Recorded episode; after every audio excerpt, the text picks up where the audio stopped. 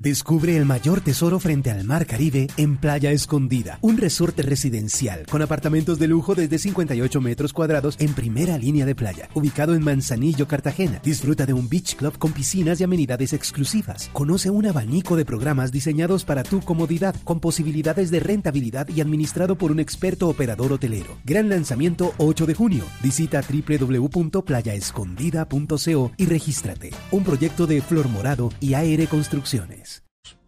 Felipe, ¿qué le decimos a todas estas empresas? Que mejor la sopa a Ginomen para las familias que tienen hambre, que mejor no porque tienen sodio. No, Néstor, es que es, que eh, en una situación como la que estamos, además hay una frase de doña Carolina que me dejó un poco estupefacto, y es, no les den Milo porque después ellos no van a poder comprarlo. O sea, esa me dejó, eh, me absolutamente estupefacto. es decir, si uno, se toma no, les den Milo porque ellos después no van a tener cómo comprarlo y se quedan con la mala costumbre, como quien dice, entre comillas, me dijo mala costumbre, de tomar Milo. Pero aquí entonces, entonces, ¿qué les damos? ¿Qué? Mm. Ah, es decir, aquí son pobres, entonces no les no lo saquen de las lentejas y los frijolitos, no ahí sea que ellos aprendan a tomar Milo o ponimalta. De pronto les da diabetes. Aquí tengo ante mis ojos, Néstor. Es que me dejó, me dejó estupefacto la frase de doña Carolina. Sí. Aquí tengo ante mis ojos, Néstor. Sí, aquí tengo ante mis ojos la resolución de junio de 2020, junio, con ENI, del Ministerio de Salud que se llama Lineamientos Provisionales para la donación de alimentos y bebidas para consumo humano en el contexto de la pandemia COVID-19. Correcto. Entonces, esa resolución dice lo mismo que está diciendo la, la señora Piñeros. ¿Qué es lo que dice la resolución? Que hay que limitar, que hay que restringir, que hay que alertar sobre el consumo y la donación de esos productos. Dice, o sea, que ella no está diciendo nada que no esté diciendo el Ministerio de Salud. Así es, porque además, Néstor, usted sabe muy bien que las enfermedades isquémicas del corazón, las enfermedades cerebrovasculares e incluso la diabetes son causas principales de muerte en Colombia. Mm. Y estos son elementos que acumulados en el organismo humano a través del hábito recurrente, perdóneme la, redundancia, generan ese no les demos argumentos, no les demos alimentos, no les demos alimentos a las familias pobres porque de pronto los matamos. Parece perfecto. Néstor. Señor, Daniel. Néstor, yo creo que, digamos, toda la ley del etiquetado, etcétera, que viene promoviendo Red Papás es válido, súper útil, pero hay que tener en cuenta las circunstancias en las que está el país. Niños que se están muriendo de hambre, que se están acostando sin probar un, bocado de comida y prohibir, por ejemplo, eh, alimentos como el milo o una sopa que los que les que perfecto no es el contenido nutricional de un plato de tofu con eh, brócoli y quinoa para un niño. Yo creo que ahí sí se mueren de hambre porque no se lo comen.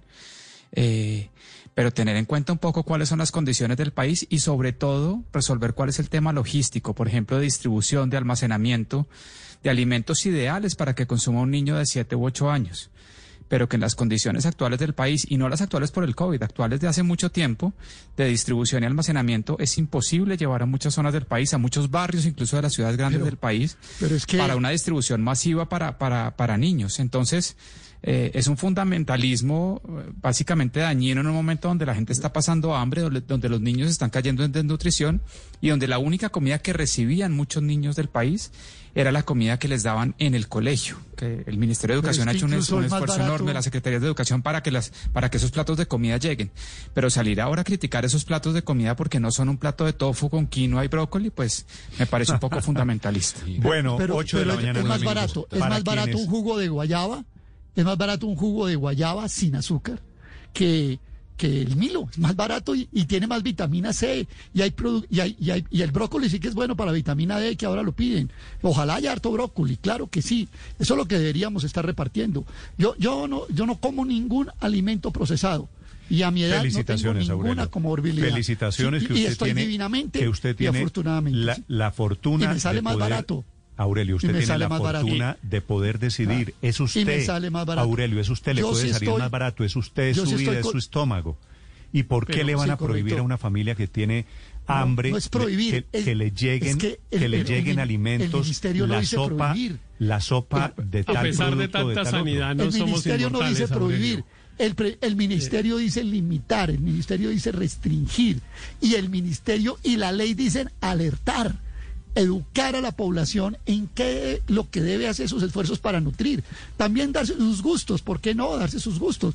Pero tiene que saber exactamente cómo debe ser su dieta para eh, eliminar los riesgos. Sí, claro, Néstor. Eh, Héctor, yo puedo salir ahora y pisar una cáscara de plátano cuando voy para el baño y morirme. Claro que sí, eso puede pasar, por supuesto. Pero se O trata dormido, de limitar la máxima de posibilidad de los riesgos.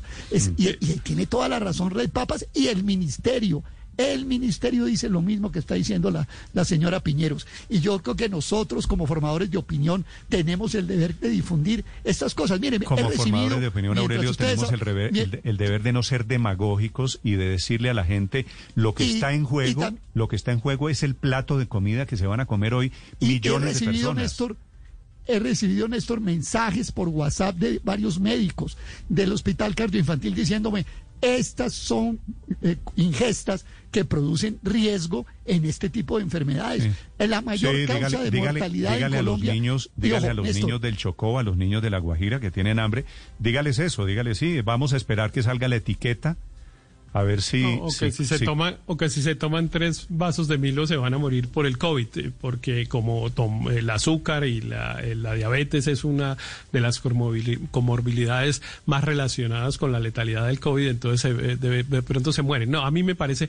mire, es que yo sé que, que ustedes han insistido en la coyuntura, en la gente tiene hambre y entonces pues hay que darles, pues además hay que agradecer mucho estos alimentos que se, que se están donando, pero a mí me parece que esta es una discusión que va mucho más allá de la coyuntura y que forma parte de una concepción de que hay unos modelos de vida buenos, otros modelos de vida malos y que hay que tratar de imponerles a todo el mundo los modelos de vida homogéneos que cada uno de nosotros creemos que son buenos. Entonces hay una gente que cree que tiene por qué decirle a los demás qué es lo que tiene que comer y decirle que no fume y decirle que no tome trago y decirle es. que no consuma drogas alucinógenas y decirle Néstor. un montón de cosas. Detrás de todo esto realmente hay una concepción, concepción autoritaria de la sociedad que le traslada al Estado con una serie de argumentos que son sofísticos unas eh, eh, capacidades y unas, eh, sí, unas capacidades de intervenir en la vida privada de la gente que a mí siempre me parecen peligrosísimas. Entonces, Pero la pregunta tal realmente, vez- y, la- y- y- y nuestra entrevistada decía, esto no es por perseguir, no sé qué, sí es por perseguir, sí es por imponer un modelo de vida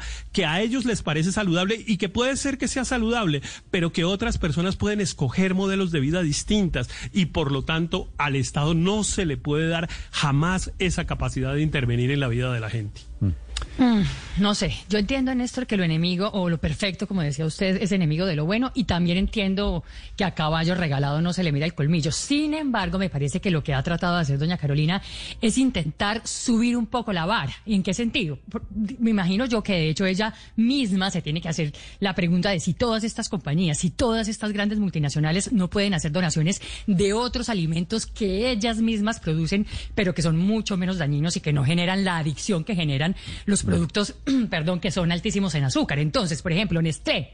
Nestlé, ¿por qué en lugar de estar regalando Milo, no regala más bien leches en polvo que son enriquecidas con vitaminas y con minerales como esta leche que se llama nido? ¿O por qué no regala las papillas Nestum o las papillas Cerelac que son extraordinarias y que también produce la propia Nestlé? ¿Me explico? Yo creo que ella sí lo que quiere es intentar subirle un poco el nivel al tipo de productos que se están regalando. Que entiendo, sí, vamos para una hambruna, lo ha dicho la OMS, lo ha dicho la ONU, mil millones de personas en el mundo este año van a pasar hambre, de acuerdo. Pero también creo que la función y la labor que viene haciendo Néstor Red Papás es bien importante. De hecho, usted vio hace dos días que finalmente la SIC sancionó a Postobón por publicidad engañosa de jugos HIT, cuya publicidad va directamente para los niños y cuyos productos van Sí, directamente no para los niños. Y no Red eran Papás, jugos, que nueve meses atrás o un año atrás levantó esa queja y dijo, no pueden estar diciendo a los Pero niños que esos son productos, pero- jugos pero, de fruta cuando no tienen el mínimo porcentaje de fruta. Hecho de haber ganado una batalla no significa que tengan argumentos para ganar todas las batallas. Todas, no, de acuerdo, pero creo que de todas maneras le están apuntando por lo menos a la dirección correcta. Tal vez, y entiendo yo, no es la manera de hacerlo ni de exponer los productos así como haciéndolo en redes sociales y estos y estos y estos cuatro o cinco productos, estas imágenes no son, pésimos. No, tampoco, campaña, pero... están en una campaña no solo contra unos productos, sino contra unas marcas. Las Es 8 que no de hay la que hacer mañana. una campaña de desprestigio, sino más proactiva, No, yo en, más Nestlé, positiva. yo en Nestlé Néstor le diría, ¿sabe qué? No le dono nada. Yo no someter mi retira- marca. retira No, la donación, ver, pues, someter ¿qué? mi marca para que me le pongan una etiqueta negra, me digan que es chatarra, que es mala, que hace. Yo me yo prefiero no nada. Diría yo, yo no yo no donaría nada. Paola, usted, a sus- usted, perdón, padre, le hago una pregunta a Paola. Que Paola tiene un ejército de chiquitos. Eh, ¿Usted les da un, un milo de vez en cuando, Paola? De vez en cuando, claro, con leche, ¿Y por qué- porque el Milo y por qué solo no le pueden sirve, dar un entonces- milo de vez en cuando a unas personas que quieren comer? Sí, no, es que ella, ella y tiene doña Carolina razón en eso, es que no es criticar a las personas que si de vez en cuando pueden tomarse un Milo, es el gobierno. ¿No? Y es el el que está gobierno, ¿por qué me recibiendo esas donaciones, porque no más bien le dice a a, Nestlé, lo que deme puedo, lo que no papillas, deme? Nestum, deme Cerelac, deme leches enriquecidas. Es que esa No, decisión- esa No, decisión- pero también el gobierno puede, ten- puede poner un mínimo, un piso, porque tampoco se trata. Es que acuérdese que de verdad las adicciones que se generan en la niñez son después muy difíciles de quitar. Yo entiendo que estamos pandemia. Yo nunca he tenido que pasar hambre, como seguramente usted tampoco nunca en la vida ha tenido que pasar hambre, ni ninguno de los de la mesa, que una vez más somos parte del 1% más rico del país. Lo entiendo.